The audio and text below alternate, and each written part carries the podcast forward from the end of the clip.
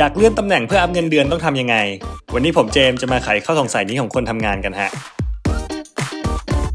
สวัสดีครับ คุณกำลังอยู่ในรายการ Career Talk ทิปส์การทำงานที่เจ๋งๆ หรือเทรนเรื่องงานที่กำลังมา Career Talk Podcast จะมาคุยทุกเรื่องที่เกี่ยวกับงานให้คุณฟัง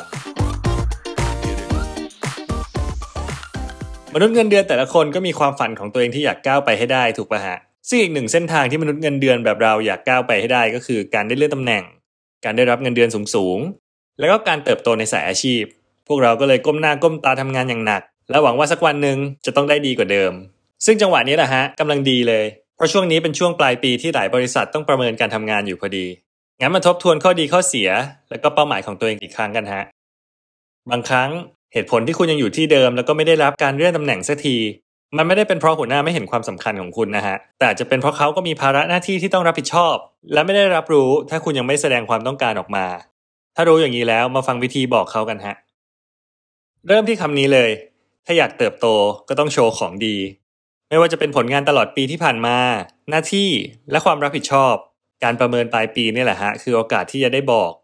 แต่การจะพูดหรือเล่าผลงานที่ผ่านมาก็ควรเตรียมตัวก่อนนะฮะซึ่งมี 3 เรื่องที่คุณต้องทำหนึ่งก็คือเป้าหมาย ไม่ว่าจะเป็นเป้าหมายของบริษัท ค่านิยม และเป้าหมายของตัวคุณเอง สิ่งเหล่านี้คือเป้าที่คุณต้องหาให้เจอฮะ หลังจากนั้นหาความสำเร็จที่คุณเคยทำที่มันเกี่ยวข้องกับเป้าหมายที่บอกไป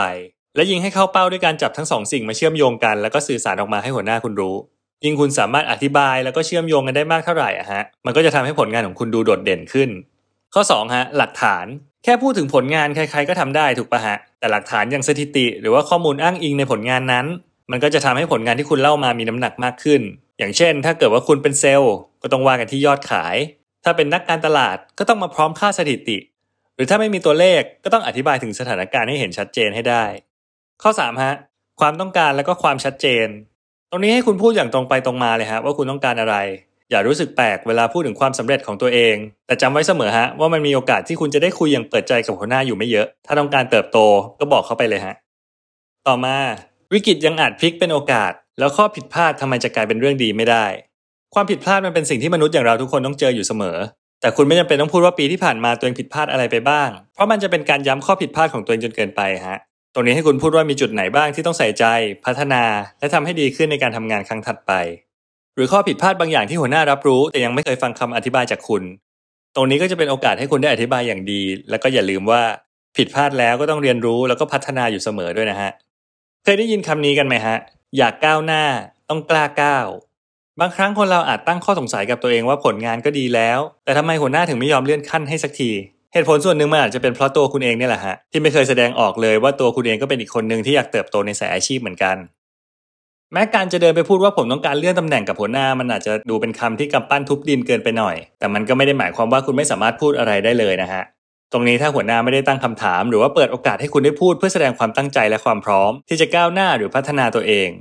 อย่ามัวแต่รอเวลาที่โอกาสนั้นจะมาถึงฮะในเมื่อคุณก็สามารถสร้างโอกาสนั้นเองได้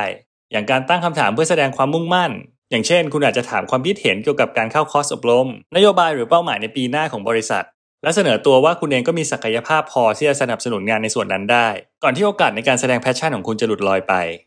แต่การพูดกับหัวหน้าตรงนี้อะฮะก็มีข้อควรระวังที่จะทำให้ทุกอย่างพังในวันประเมินได้เหมือนกันนะฮะเรื่องแรกก็คือคนทำงานหลายคนนะฮะมักจะพูดข้อดีของตัวเอง โดยเลือกที่จะวิจารณ์เพื่อนร่วมงานคนอื่นในแง่ลบแทน หรือว่าโยนความผิดให้คนอื่นเวลาที่โดนตำหนิซึ่งการดึงคนอื่นลงมาเพื่อที่คุณจะได้ก้าวขึ้นไปอะฮะมันไม่ใช่เรื่องที่ดีที่คุณควรทำเลย ต่อมาก็เป็นเรื่องของการควบคุมอารมณ์ไม่อยู่ฮะมันเป็นปกติฮะเพราะว่าบางครั้งอะฮะความตั้งใจที่มากเกินไปของตัวคุณเอง มันอาจจะทำให้คุณกลายเป็นคนที่ไม่เปิดรับความคิดเห็นอะไรเลย เวลาเจอคำวิจารณ์ คุณก็ควรเปิดรับความคิดเห็นให้กว้าง เพราะสิ่งที่คุณคิดว่าดีแล้วอะฮะมันอาจจะไม่ได้ดีในสายตาของคนอื่น รวมไปถึงหัวหน้าของคุณเองก็ได้ถูกป่ะฮะส่วนข้อผิดพลาดข้อสุดท้ายก็คือยันยอตัวเองมากเกินไป โดยที่ไม่มีหลักฐานมายืนยันผลงาน หรือพูดแต่สิ่งที่เป็นนามธรรม อันนี้ผมก็อยากให้คุณลองคิดดูว่าคุณเดินอยู่บนถนน แล้วก็มีใครที่ไหนไม่รู้มาบอกว่าผมเก่งนะ แล้วก็เดินไปเลย เป็นคุณคุณจะคิดยังไงหัวหน้าคุณก็คงคิดอย่างนั้นแหละฮะ บางครั้งแม้จะรู้อยู่แล้วว่าตำแหน่งที่คุณต้องการมันไม่มีที่นั่งว่างแต่การได้แสดงความต้องการให้หัวหน้าเห็นหรือว่ารับรู้อะฮะมันก็ยังเป็นประโยชน์อยู่ดี เพราะถ้าคุณมีความสามารถจริง ๆ โอกาสนั้นมันก็อาจจะมาถึงคุณได้ในสักวัน ตรงนี้ระหว่างที่รอก็อย่าลืมพัฒนาตัวเองอยู่เสมอด้วยนะฮะเพราะสุดท้ายถึงองค์กรที่คุณอยู่จะไม่สามารถตอบสนองความมุ่งมั่นของคุณได้ แต่การพัฒนาตัวเองที่คุณทำอยู่เสมอ มันก็จะเป็นใบเบิกทางสำหรับตำแหน่งที่คุณมองหาอย่างแน่นอนฮะ